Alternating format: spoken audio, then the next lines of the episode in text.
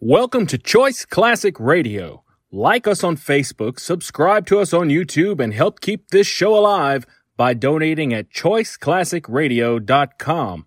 For more of your favorite old time radio shows, join us on our companion podcast, Choice Classic Radio Detectives, where we bring to you tales from the greatest detective shows the golden age of radio had to offer.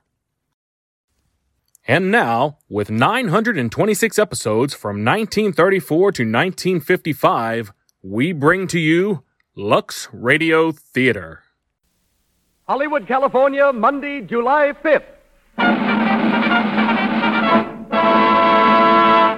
The Lux Radio Theater presents Robert Montgomery in Beau Brummel with Madge Evans and an all star cast.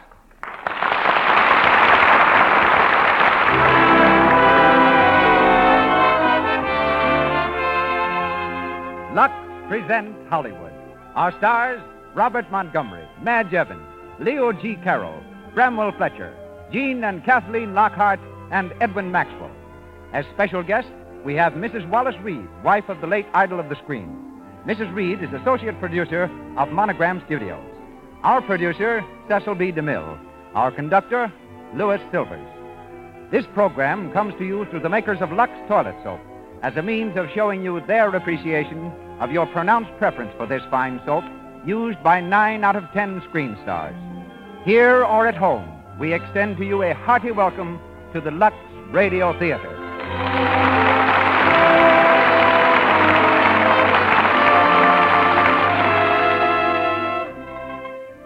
A girl's skin often tells a lot about the girl herself. If it's clear and smooth, you can't help feeling she's attractive, alert, and up to date. But sometimes her skin makes you believe she's the lazy, careless type. Or often, just from carelessness, from failure to remove cosmetics thoroughly, her skin can become dull and have tiny blemishes and enlarged pores, signs of cosmetic skin. But by using Lux Toilet Soap regularly, you can guard against this modern complexion trouble. Lux Toilet Soap has an active lather that removes stale rouge and powder thoroughly. This gentle, pure soap guards against dangerous pore choking. Remember this simple beauty care. Follow it and have the satisfaction of knowing that you are keeping your complexion at its very loveliest. Use Lux Toilet Soap before you put on fresh makeup and always before you go to bed at night. Buy some Lux Toilet Soap tomorrow. And now, our producer, ladies and gentlemen, Mr. Cecil B. DeMille.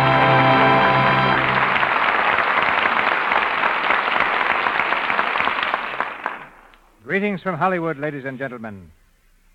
For the truest portrait of George Bryan Brummel, look outside your window tonight.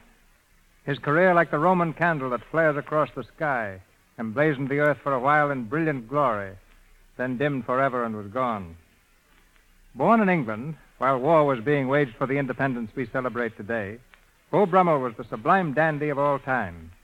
He lived in an age of fashion and super sophistication cutting his phrases with a tongue as sharp as the shears that styled his elegant attire. Not of noble birth, he cared nothing for those who were. He ruled society with audacity and invincible calm. A duchess once walked backwards out of a room because Brummel said her back was an offense to his eye. The lace of his boots, the blue of his coat, the number of buttons that decorated his trousers just above the ankles were as much the laws of England as if decreed by Parliament itself.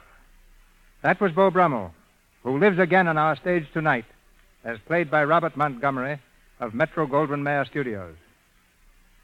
One of the few stars using the name he was born with, Bob's first job was that of an assistant railroad mechanic in charge of tapping wheels. After a spell as a deckhand, he joined a stock company and played 70 different characters in 72 weeks. He's president of the Screen Actors Guild, has ambitions to write, direct, and to see more of his farm in upper New York State.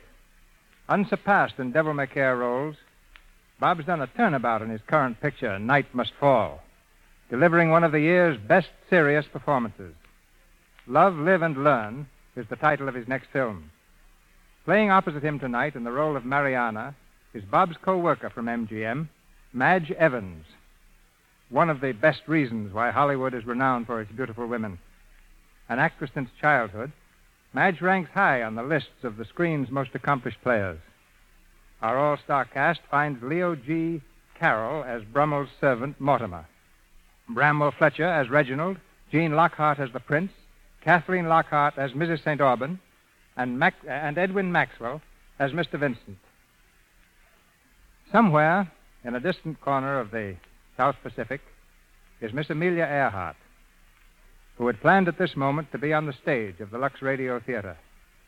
I know everyone hearing me now joins in our hope that the rescuers of Miss Earhart and her navigator, Fred Noonan, will reach them swiftly and find them safe. I've just spoken with George Palmer Putman, husband of Miss Earhart in Oakland. Considerably more encouraged than he was yesterday, Mr. Putnam says that after a careful check of all reports, he believes the flyers are on land. He adds that they have adequate supplies, which should last Miss Earhart and Captain Noonan until the arrival of rescue ships or planes. At the end of this hour, we have an important announcement for you. But now, on with the play as the Lux Radio Theater presents Robert Montgomery and Madge Evans in Beau Brummel with an all star Hollywood cast.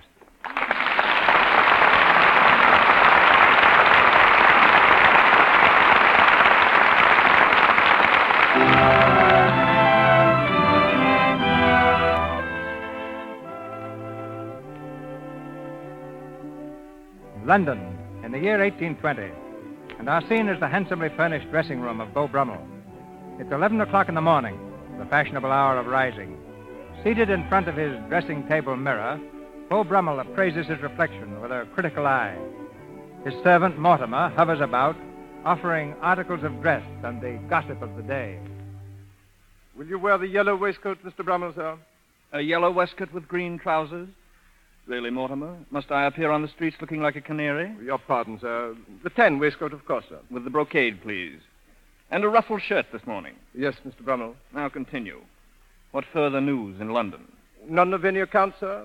The Dowager Lady Slopington ran off yesterday with young Philip Pettibone, If it happened yesterday, it must be forgotten today. and Captain Badminton shot himself in the park last night, sir, after losing ten thousand pounds at hazard. Oh, it was very stupid of him.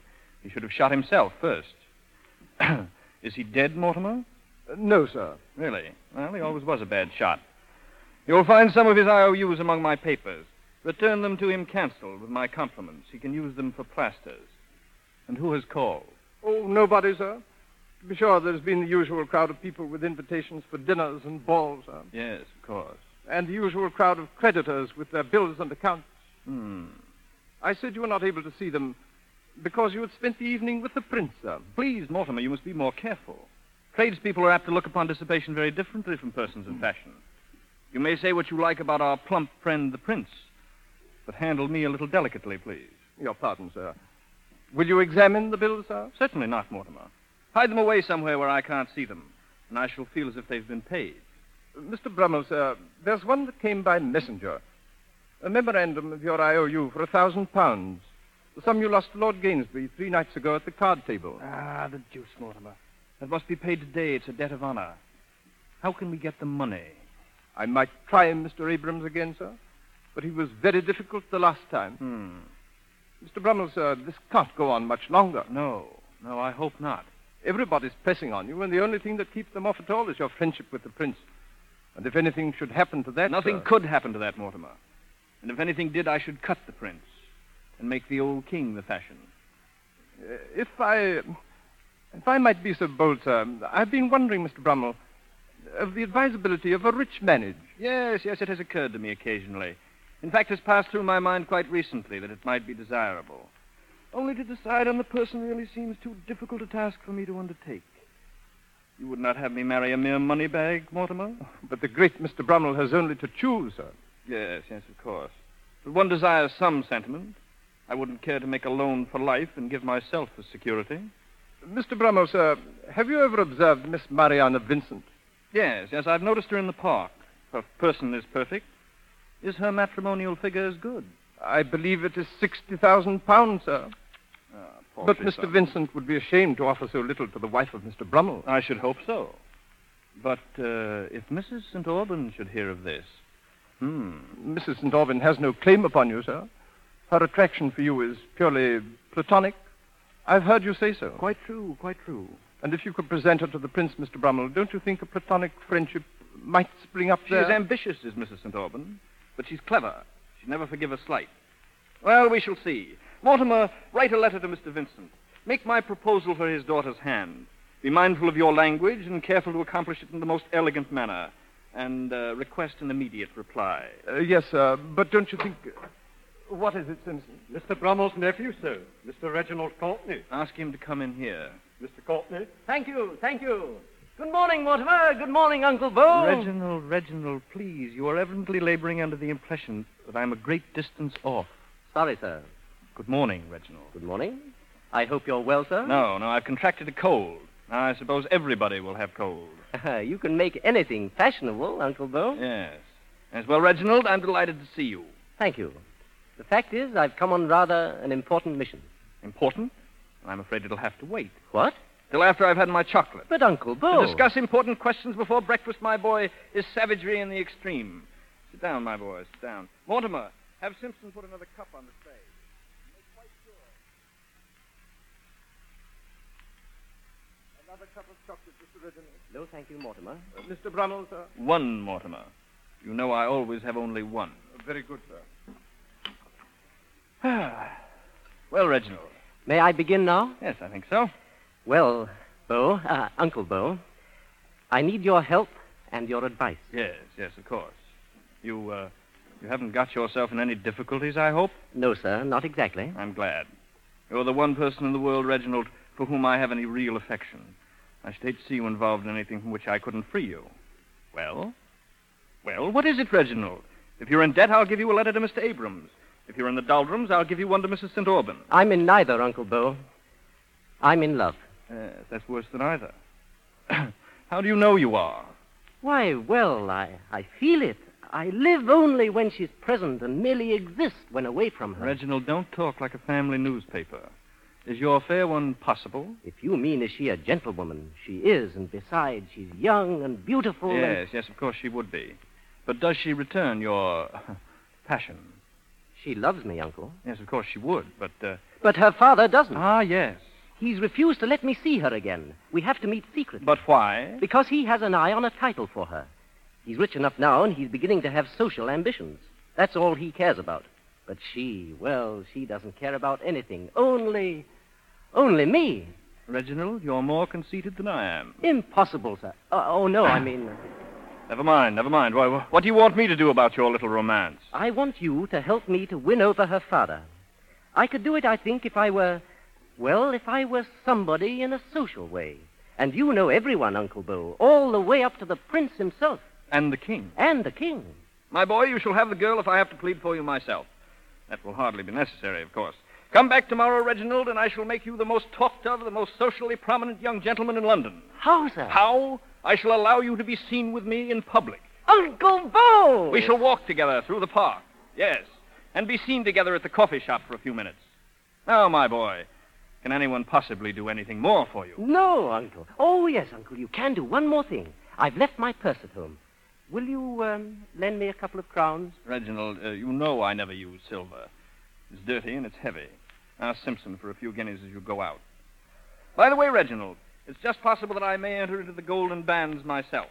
I am thinking somewhat of a marriage with a certain young lady whose charms, strange to say, very much resemble those you would have described had I permitted you to inflict me. You marry, Uncle? You?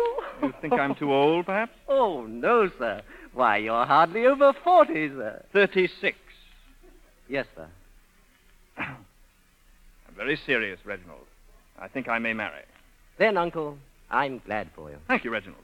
Run along now. I have an early appointment with our stout Prince Regent. We're going to ride along the mall in his carriage. He thinks that jiggling on the cobblestones may reduce his weight. Good day, sir. And I can't tell you how much I appreciate being seen out with you tomorrow. Reginald, Reginald, don't bombard me. Oh, uh, good day, Uncle Bo. Good day, Reginald.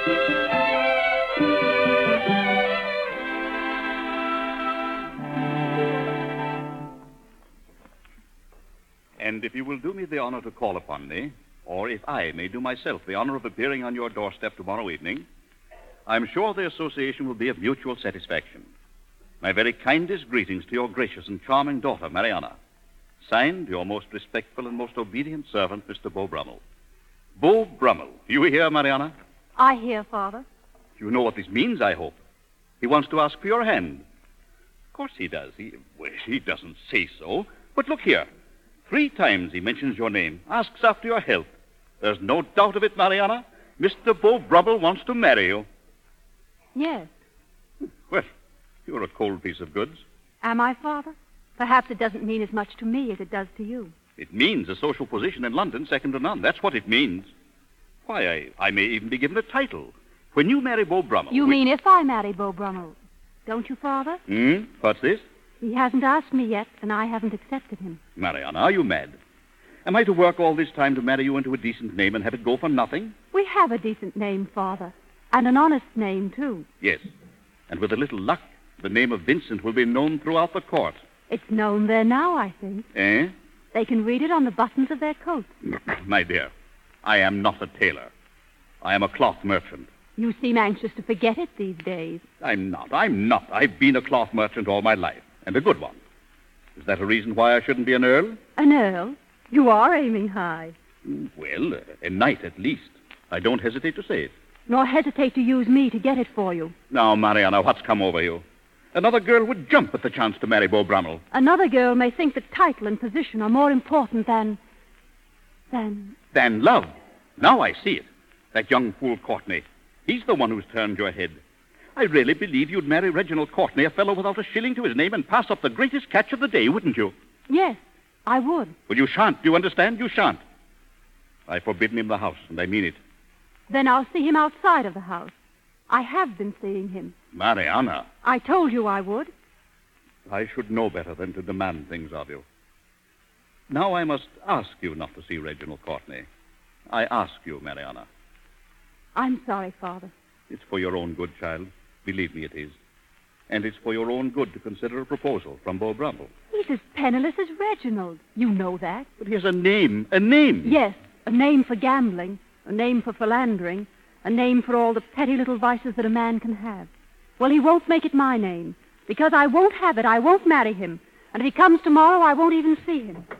Mariana, come back here. Come. I'm going to my room.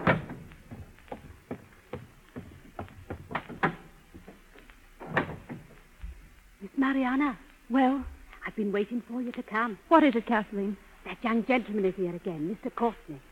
Reginald? Where is he? In the garden, behind the tree, near the back gate. I'll see him. Wait here, Kathleen. Yes, Miss Mariana.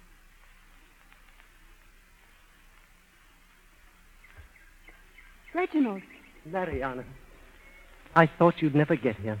I didn't know. Kathleen just told me. Here, we can sit behind the tree. Let me look at you. Oh, you're more beautiful than you were yesterday. I won't be if Father catches us. Come on. I hate skulking about like this, but I had to see you. I hate it more than you, darling. It's been horrible. Oh, Mariana, And now I suppose it will be worse than ever. it can't be much. What do you mean? Nothing, Has your father been at my throat again? as usual. Huh, he won't be for long. I've got a little surprise in store for him and for you. Surprise. Tomorrow, Tomorrow, what? tomorrow I shall go for a walk in the park. Ah, the rest is the surprise. Tomorrow may bring more surprises than you think. In the evening, a gentleman is coming to call on me. What? Oh, a very fine gentleman. A gentleman whose hair is curled in the latest mode, whose buckles even are the latest to be seen, who smells of the very latest perfume. Are you jesting, Mariana? Worse luck, I'm not. Who is the man? Why is he coming? Oh, let's not talk of it, Reginald. He darling. wants you to marry him. That's it, isn't it? I suppose so. You must feel very flattered. A real gentleman. Reginald. It's a strange thing that he's allowed the front door while I have to sneak about hiding behind trees. That isn't my fault. Who is he? Does it matter, darling? I suppose you've sent your acceptance? Reginald, please, if I'd known you were going to act like this, I shouldn't have told you. Well, how do you expect me to act? Am I to stand by and watch some court dandy steal you away from me? He hasn't stolen me yet. Yet. Oh, I see. He might, though. There's a chance of it. I didn't say that. That's what you meant. Oh, you're unreasonable. You're not going to see him. You understand that? I won't allow it. You won't allow it. I'm a little tired of having my life routine by other people. I'm a little tired of being told what to do and what not to do. Hereafter I shall do what I like. You refuse me then? I shall do what I like. Very well then. Marry him. Go on, take him. If you continue to act like this, I shall. So you'd marry to spite me. That's the kind you are. I've a mind and a will of my own. I shall marry whom I like, when I like, and where I like. Very well then. I wish you happiness. Goodbye, Miss Vincent. Goodbye, Mr. Courtney. Reginald. Reginald.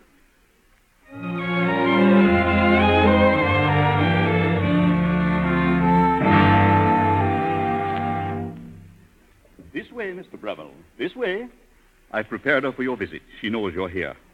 Thank you. She's in the drawing room. Mariana? Mariana, my dear. Yes, Father? Allow me to present my daughter, sir. Mr. Beau Brummel, Mariana. Your servant, Miss Vincent? Your servant, sir. Oh, dear me, I, I just remembered. There was a there was something I, I had to attend to. Uh, you will excuse me, Mr. Brummel? Yes, of course. Uh, thank you. Uh, won't you sit down, sir? Thank you. It was most kind of you to permit this rather informal visit, Miss Vincent. I had a reason, Mr. Brummel. Eh? And so had I. Perhaps you can guess it. Perhaps. I am glad. It will save us no end of tedious conversation. And can you guess my reason? Why, no. Well, I'm glad, too.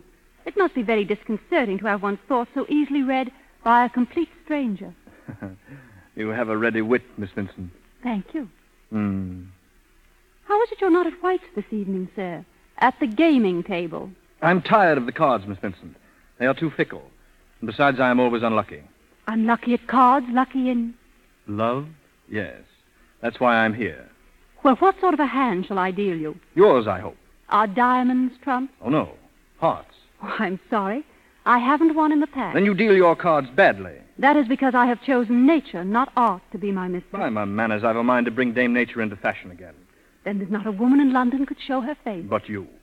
And if you were deigned to be seen always on my arm. Always, Mr. Brummel? I fear you would wear me as you do your coat and throw me aside when I'm wrinkled. Oh, please, please don't mention wrinkles. They give me the jaundice. I cannot but remember that only yesterday, every bench in the mall, every lady's tea table, every entr'acte of the play, was the occasion for reportings of Mr. Brummel's fancy for the Honorable Mrs. St. Albans. You cannot imagine I have not favored some women more than others. Mrs. Sup- Mrs. St. Auburn was clever and amused me. We passed our time in laughter, not in loving. And now she is out of favor. On the contrary, she's greatly in favor with the prince himself. You threw her to him then? As you do your styles and your worn-out quip, You do the prince an injustice, Miss Vincent. But you're quite right, of course. you're very frank. Oh, no. Lying is one of the finer arts of life, but I never practice it unless there's a chance that I can do it justice. It'd be ashamed to waste a perfectly good lie on a person who doesn't believe it. You're very amusing, Mr. Brummel. Yes, I know. Do you? And I am in the hope, Miss Vincent, that I may continue to amuse you often. Often. If you will accept my escort into the social life of London, if I may have the pleasure of your company at Mrs. Honor's dinner and the prince's reception, I. Uh, the prince's reception. Yes, yes, I heard. And your answer? We shall see, Mr. Brummel. Thank you. Your servant, Miss Vincent. Your servant, sir. Your most respectful servant, Miss Your most respectful servant, Vincent. Your sir. most ardent servant. Miss Your most... Your servant, sir.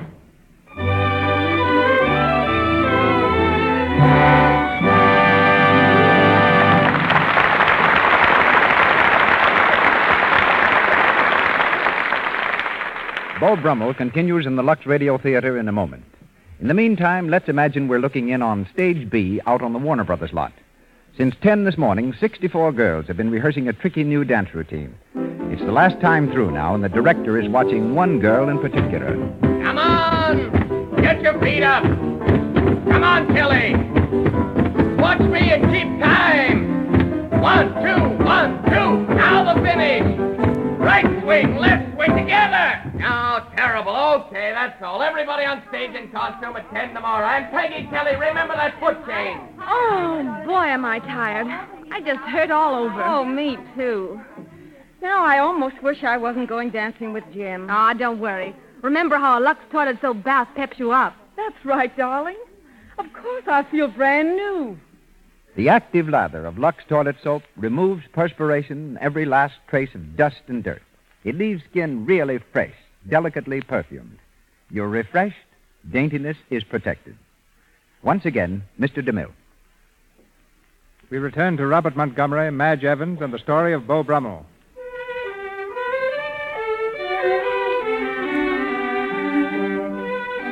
Two weeks have passed. Having received no further word from Reginald, Mariana has permitted Beau Brummel to escort her about London. It's the afternoon of the prince's reception. Beau Brummel, in his drawing room, entertains the thoroughly jealous Mrs. St. Auburn. You're very kind, Beau. But I don't wish to give up your devotion altogether. Not even for the princes. Take both, Horatia. Mine you will always have. Did you think me blind when you presented the Vincents at Mrs. Honor's and at Lady Marley's? Ah, I know your purpose. And I know your reason for presenting them at the prince's this evening. I do no more for the Vincents than I've done for you. It was I who introduced you to the prince also. Fortunately, he's now very fond of you. Oh, it was not for my sake you introduced me, but for your own. It was a pleasant way to get rid of me. No way with such a destination could possibly be pleasant. You puffed the prince with the conceit that he is driving you out of my affections against your will. Suppose he should know the truth. Royal personages are so rarely told the truth that if he did hear it, he wouldn't recognize it. What would become of his friendship for you, do you think? And what would you do without it? He would have my sincere sympathy. Suppose I were to inform him? My dear Horatia would not be so foolish as to ruin herself. Would the prince, do you think, still care for you if he thought I no longer admired you? I will not be thrown over for the daughter of a cloth merchant. The prince shall know whom he is entertaining this evening, and he shall know why. I shall see to it. Then you shall have my sympathy also. Oh, no. You seem to forget, my dear Beau, that the prince already dotes on me. We're both playing a little game, you and I.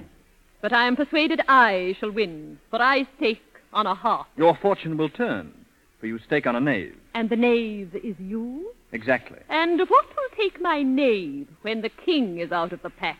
Why, then, I think a queen might turn up. And the queen? Miss Mariana Vincent. Oh, good day, Mr. Brummel. Good day, Horatia.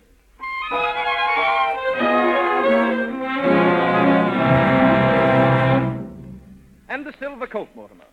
We must be at our best this evening. Quite right, Mr. Brummel. There's sir. no telling what may happen. But I have a feeling, Mortimer, that our troubles are almost over. I hope so, sir. If Mrs. St. Aubyn doesn't cook your goose, sir. Cook my, uh, Mortimer. Oh, Forgive me, sir. If Mrs. St. Aubyn is not the cause of an altercation, sir. that's Uh, better, Mortimer. Thank you, sir. No, I think Horatia's day is waning and Mariana's reign begins. I shall tell her so this evening. She can't be entirely insensible to my regard, to my love. For strange to say, Mortimer, I begin to think I do love Mariana. Sir? Yes, I believe I do. And I think I love her madly. Yes. Yes, I do. I love madly.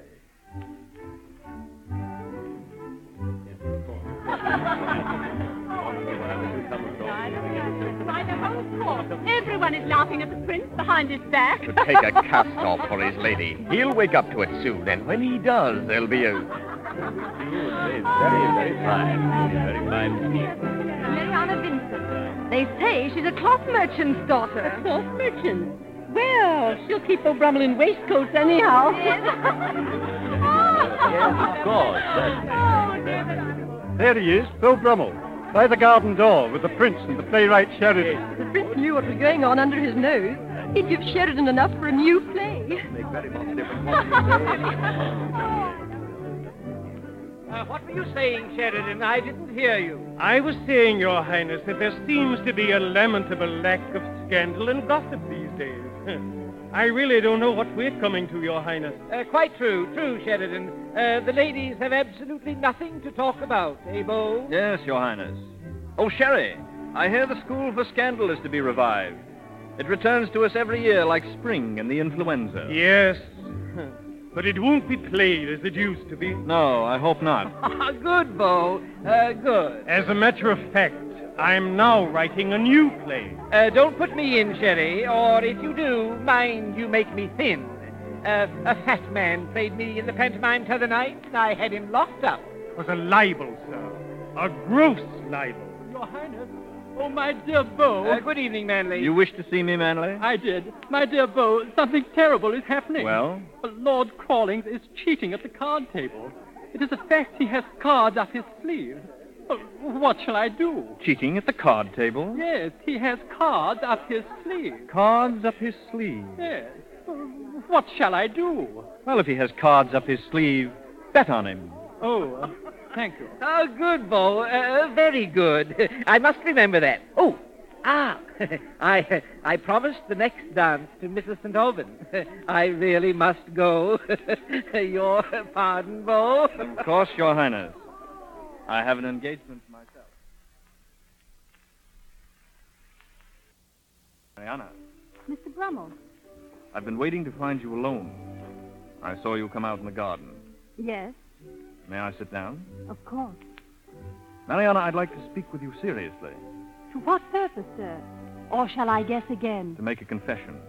You know it, perhaps, but I want to tell you myself. When I first asked for your hand, Mariana, I neglected to bring my heart. I admired you, yes, but I didn't love you then, not madly. You were right, you see. Diamonds were trumps. But my admiration deepened first into esteem, and then became more, much more. There is my confession, Mariana. I sought only your fortune at first. Now I seek you. Mr. Brummel. Yet were you penniless, I wouldn't marry you. Oh. Because I wouldn't drag you down to share this miserable, uncertain lot of mine. That is the only reason, and it's a true one. I begin to believe in you. I remember no other word that you have spoken. May I kiss your hand? I think I'd rather you didn't. I believe you're right. Yes, I'm quite sure you are. Thank you. You have saved me from doing something very commonplace. You aren't angry. I believe it's exactly 15 years since I last lost my temper. But, Mariana, I still await your answer. It's rather a new sensation for Brummel to be kept waiting. You'll wait no longer, then. Not in this house. Your Highness. So this is how you use my hospitality, Brummel, to further your financial affairs with a miserable cloth merchant's daughter. Oh. Don't distress yourself, Mariana. It's nothing. But His Highness has been dancing with Mrs. St. Auburn. And what if I have? You are not angry, my lord, because Miss Vincent's father is wealthy. It is something far deeper, I think. Something you discovered about your certain attraction to Mrs. St. Auburn. Curse your impudence. Softly, my dear prince, or you'll make a fool of yourself. I'm tired of your impertinence, Brummel. You're out of favor, do you hear? Could I help but hear? My dear prince, first you lose your equilibrium, and now you lose your temper. Have a little snuff. You may keep your little snuff. He knocked it out of his hand. You said that. The prince knocked it out of his hand. Very bad manners. Very bad. I shall have to leave at once. Your Highness, order my carriage. Why, you upstart. I tell you, Mr. Brummel, sir, it's the talk of all London. Yes, my, my chocolate, please. What is the talk of all London, Morgan? Your insult to the prince, sir. Last night at the reception. Oh, yes, yes. Well, it's all over now. The prince has probably forgotten it. I have. Your creditors haven't, sir. It was your friendship with His Highness that saved us before, but this morning there were two bailiffs at the door, sir. Bailiffs? Disgusting. What did they want? They were sent by your creditors to. to. to arrest you, sir. Well, if they come again, you may reassure them, Mortimer. You may tell them I have an appointment this morning with His Highness.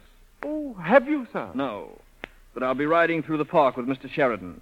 We're sure to meet the prince's carriage. We'll stop and talk. If he should cut you, sir. Then I shall cut him back. But he won't, Mortimer. Have no fear.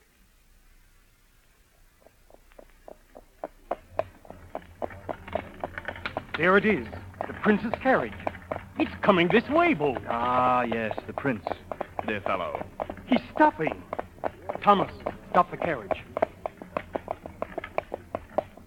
Good morning, Your Highness. Ah, good morning, Cherry. I'm delighted to see you. Thank you, Your Highness. Out for a drive, huh? Yes, Mr. Brummel and I. It's a beautiful day for it. Beautiful. Uh, well, uh, good day. But, Your Highness, wait. Would you like to drive with me, Sheridan?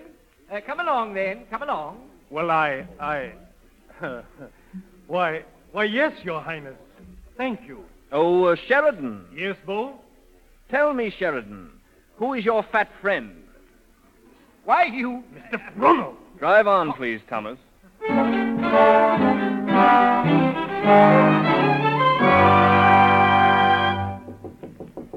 Mariana. Yes, Father? Mariana, you've heard the news? Yes. Mr. Brummel is a daring man. He cut the prince.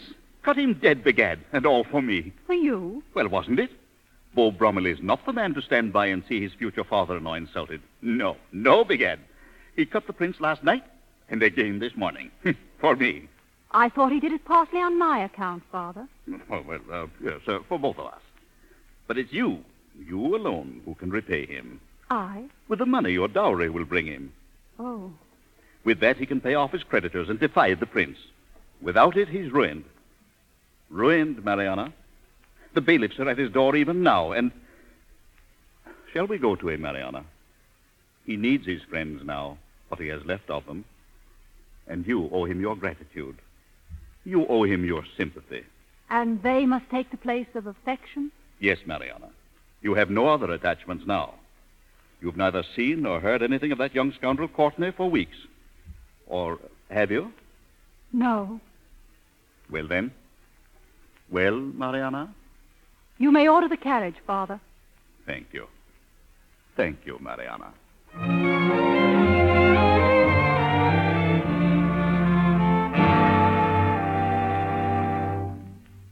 And that is why I've come, Mr. Brummel. Your regard and protection leave me much in your debt. Please, please, don't let that debt weigh any more heavily on you than do my debts on me. One smile of yours has overpaid me, Mariana. If your creditors were as easily satisfied as you are, I should be prodigal of my smiles. And if your smiles were the coinage, I think I should turn miser. You're not practical. I must make you so. I am your slave, and the s- chains I wear are no burden. May I indeed hope that you will accept my humble service, that you will be my wife. You have my gratitude and my respect. And may I hope you will learn to love me a little? I hope so. I'll make myself forget. Who is it? Uncle Bo! Reginald. That crowd of men at the door, what is it? Oh. You staring, Reginald? That's very impolite. Miss Vincent, my nephew, Mr. Courtney. Your nephew? Miss Vincent and I have met, I think. Really? Why didn't you answer my letters? Letters? I received no letters from you. What? I wrote every day from Scotland. Reginald, you. I mean, I begged your forgiveness, laid open my heart to you, and for all my pains received nothing. But I tell you, I had no word. My father must have held them from me. Oh, Reginald, I would have forgiven you. You know I would have forgiven you. You know I would. Mariana. One then- moment, please. I'm at a slight disadvantage here. Uncle Bo! This, this is Mariana. Yes, yes, I know. The girl I told you about, the girl I wanted to marry and still do. Reginald, don't. I begin to understand. You love her, Reginald? Yes. You love him, Mariana? Yes. Yes, I can see it in your eyes. Well, then, there's nothing to do, of course. But, uh. What?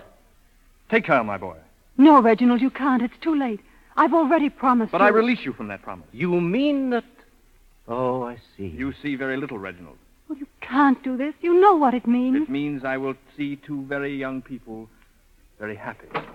Mr. Brummel, sir, Mr. Brummel. Yes, Mortimer. His Majesty's bailiffs, sir. They're at the door. They won't be held off any longer. Softly, Mortimer, softly, always. Bailiffs, then they're going to. Nothing, my boy, a mere formality. Tedious but necessary. No, I'll speak to my father. He'll help you. I have no claim whatever on Mr. Vincent. Now, Reginald, take her. Wear her very near your heart for my sake. I would stay with you longer, but I fear it's impossible. I happen to have a rather pressing engagement with His Majesty.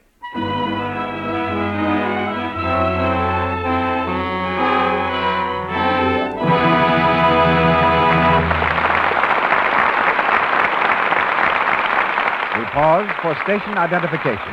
This is the Columbia Broadcasting System.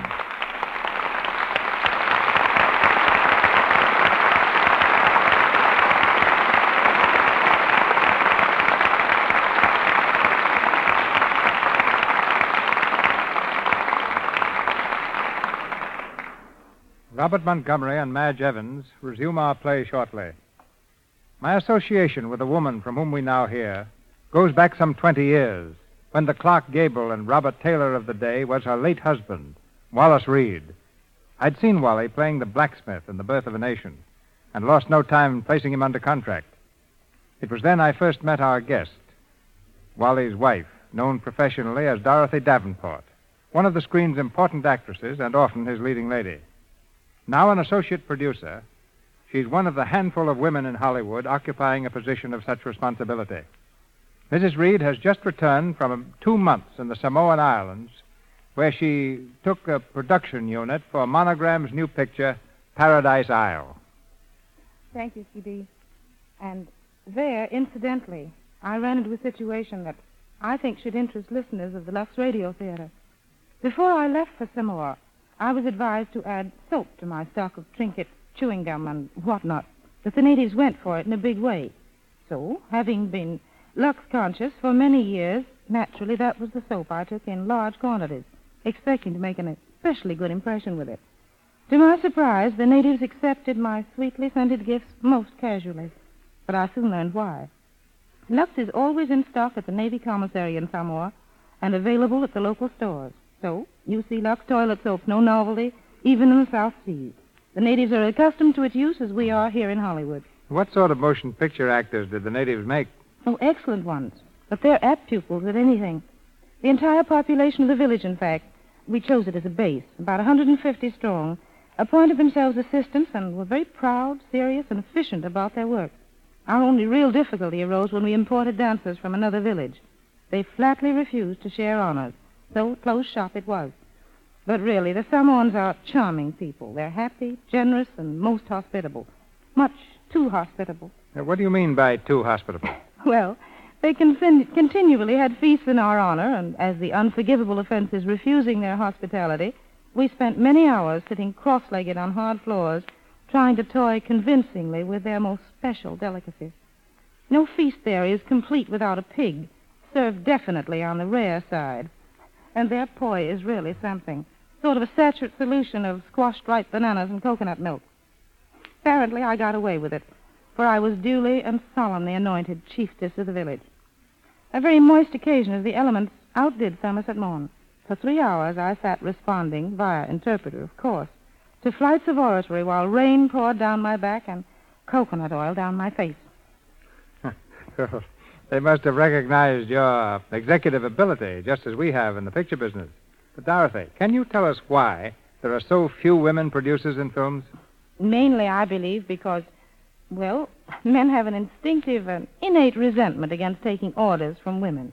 After all, it's a natural reaction, for women have been on the receiving end since civilization began. Personally, my experience with men in business has always been pleasant. And I believe any woman can work successfully with men if she, well, if she'll try to meet them on their own ground and get their slant on things. When businesswomen learn to appeal to men's logic and instead of leaning on their chivalry, they get along lots better. It seemed like a very good cue for me to get along. Thanks, C.B., and as we say in Samoa, tofa. So far to you, Dorothy.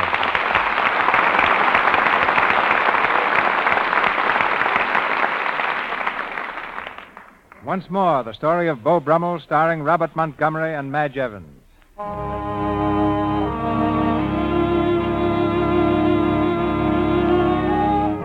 With the passing of the years, passes the reign of Beau Brummel. His friends have gone with his funds, and his elegance with his friends.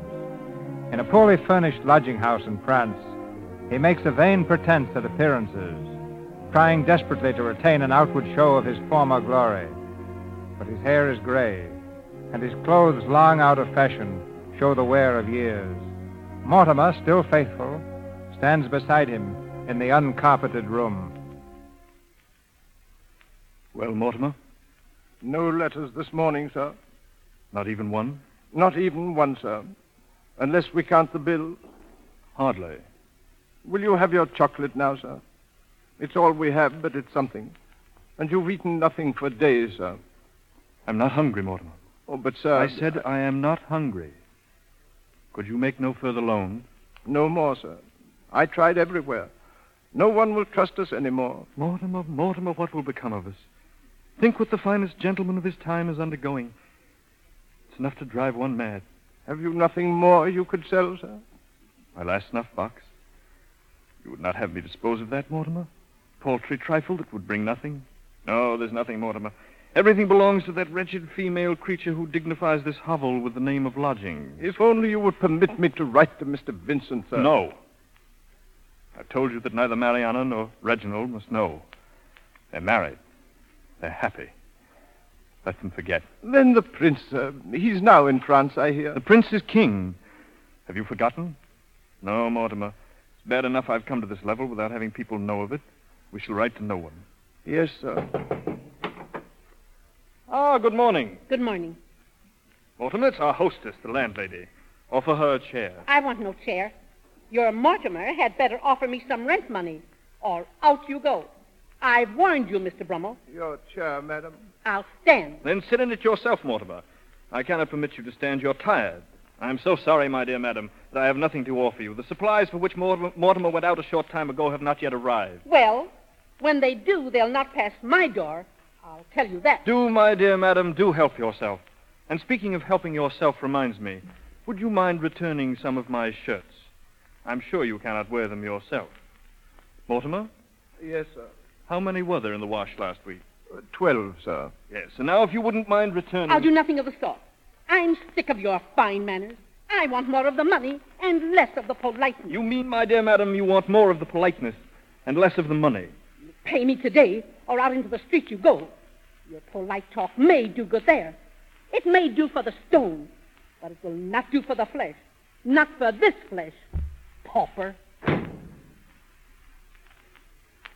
Mortimer, Yes, sir. what did she call me? Pauper, sir. Pauper? She's right. And that's what hurts. Mortimer, Yes, sir. my snuff box, please. There's no snuff in it, My sir. snuff box, please. And my brown coat. I'm going out for a walk.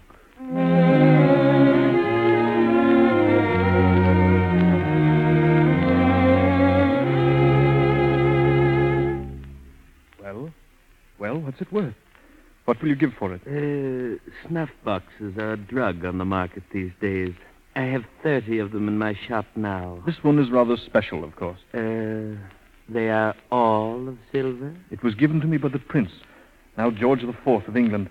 I dare say that doubles or even triples its value. Monsieur the donor is no concern of mine. I look only at the silver. This one is uh, good in that respect. Therefore, I can offer you uh, a hundred francs. One hundred. Let me have that snuff box, please. It is worth no more. Let me have it. Well, if you wish. I am in business, monsieur. I have to eat. Fortunately, sir, I do not. Good day, sir. Good day. Well, sir. Any luck, sir? Here. You may carry this home again, Mortimer. He wouldn't buy it, sir. I would not sell it. A paltry hundred francs. A hundred francs, I. I... Mr. Oh, Brummel, sir, are you ill? Take my arm, sir. Lean on me. Oh, On the street, Mortimer? No, no, not on the street. I... You're pale, sir. Your arm is trembling. Stand away, please. I can walk. Alone. I. I. Oh, Mr. Brummel, sir. uh, Help here, help. He, he's fainted.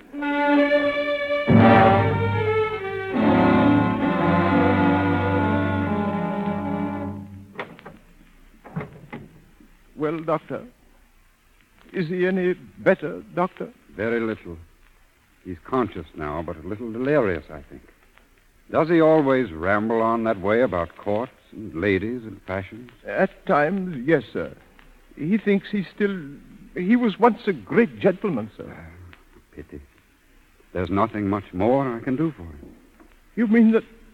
You mean, sir. Yes. I'm sorry. Very sorry. Thank you, sir. If you should want me again, don't hesitate to call. Thank you.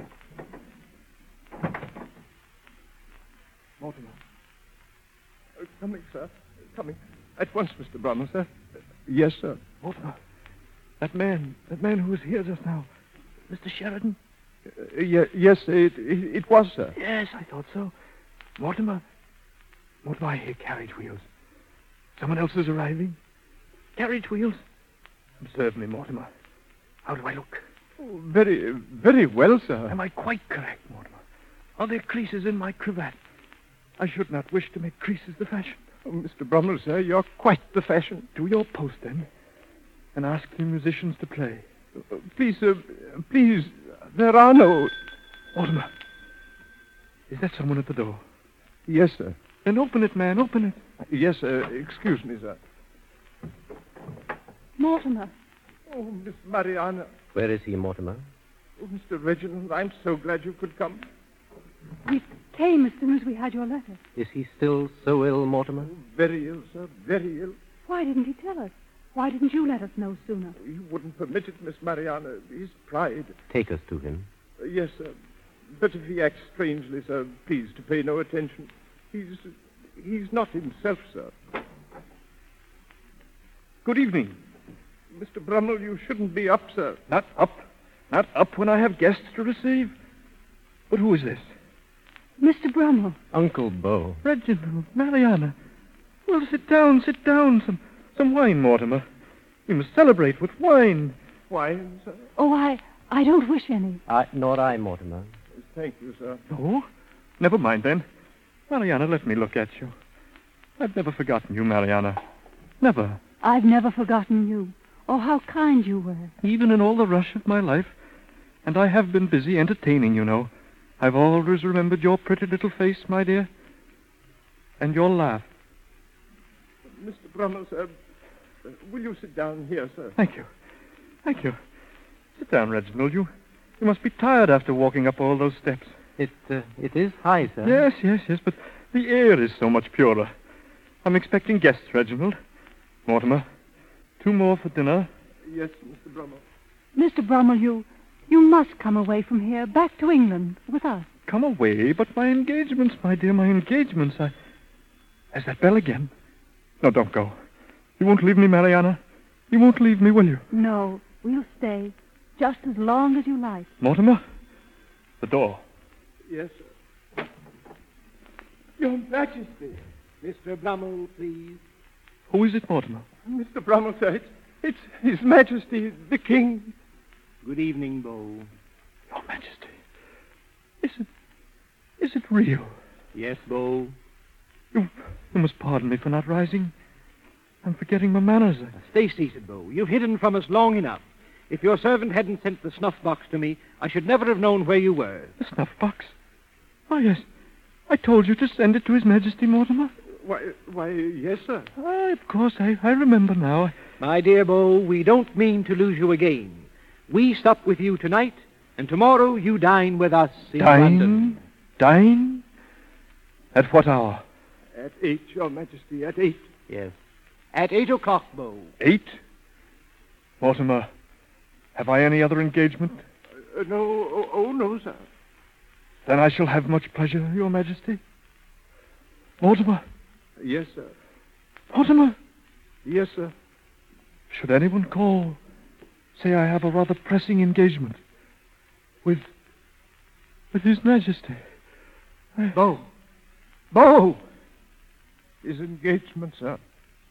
With Her Majesty, even higher than you, sir. Oh.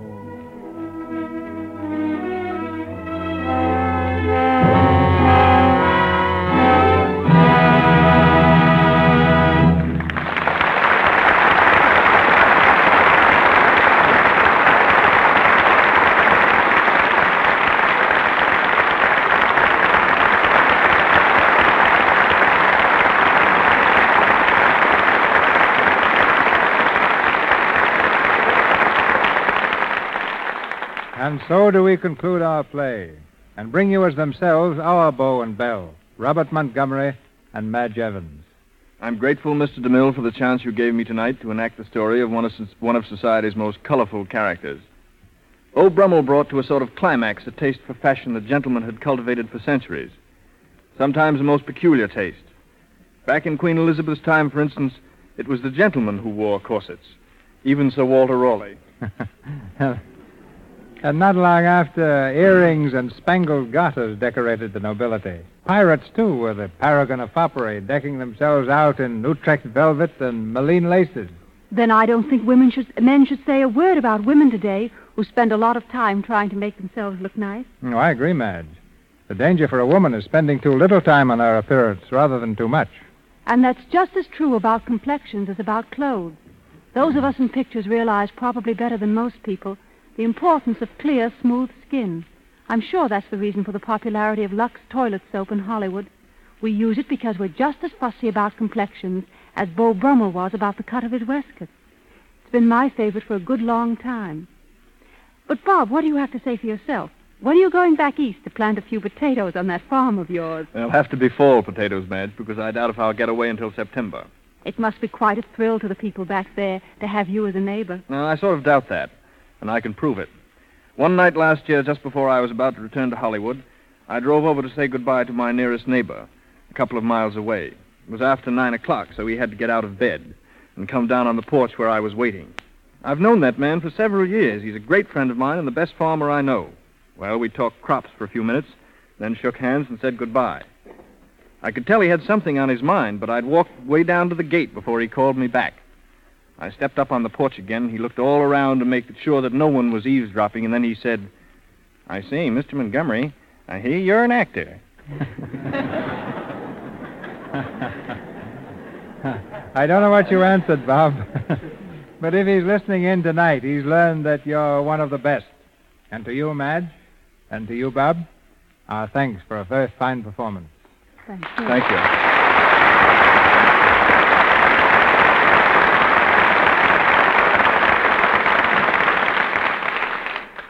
Thank you, Robert Montgomery and Madge Evans. This is your announcer, ladies and gentlemen, Melville Ruick. Mr. DeMille returns to the microphone in just a moment.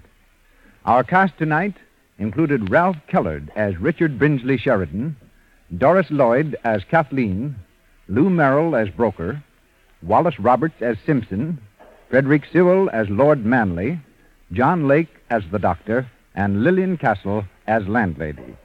Mr. Montgomery and Miss Evans appeared through courtesy of Metro Goldwyn Mayer Studios, Mr. DeMille Paramount, and Louis Silver's 20th Century Fox, where he's in charge of music for the new film Wee Willie Winkie.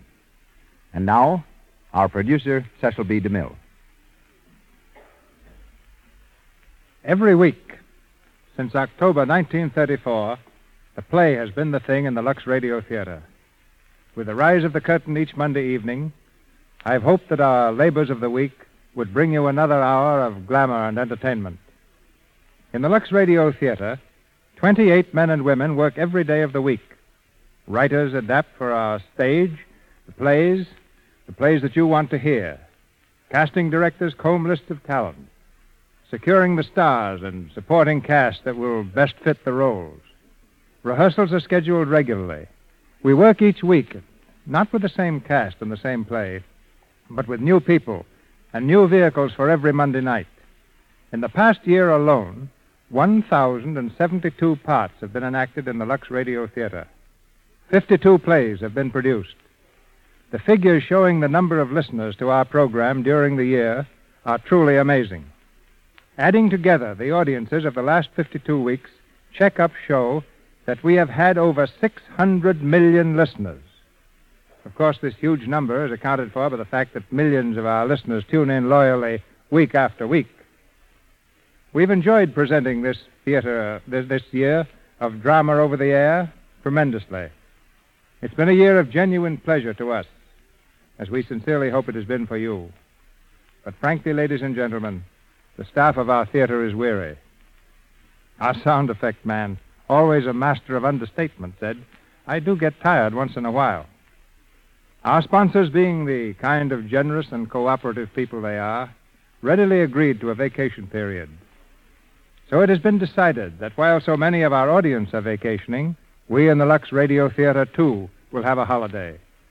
Therefore, when the curtain rings down tonight, those behind the scenes will lay down their stage braces, and the script book will be closed for two months. Mr. Louis Silvers, our musical conductor, will put aside his baton and go as fast as he can to a favorite spot in Mexico. Our technicians, directors, and writers will all seek a change of scene. Personally, I'll remain in Hollywood, where I'm about to begin the filming of my new picture, The Buccaneer. So I, I hope for a little time at the ranch. Early in August, we all expect to be back in Hollywood making preparations for the new season. Already there are piles of manuscripts and lists of names, many of which we hope to put in lights on the marquee of the Lux Radio Theater beginning September 13th. There are people in Hollywood you want to hear. There are plays you want presented. I also know you'll join me in saying goodbye and good luck to all who've worked with me here in the Lux Radio Theater this season. I don't ask you to think of us during the summer. But I'd like to suggest that in September you be prepared to hear from us again. On the 13th of September, the lights of the Lux Radio Theater will flash on. Our curtain will rise on a new season, and we'll be at work with renewed vigor and purpose at the most pleasant task I know producing entertainment for you. This is Cecil B. DeMille wishing you a happy summer and saying good night to you from Hollywood.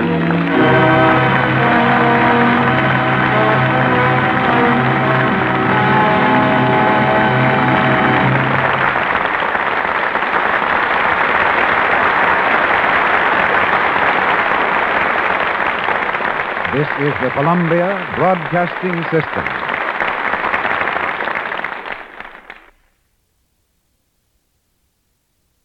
That concludes today's episode. We'd like to thank you and remind you to donate at choiceclassicradio.com. Remember, your donations make episodes like this possible.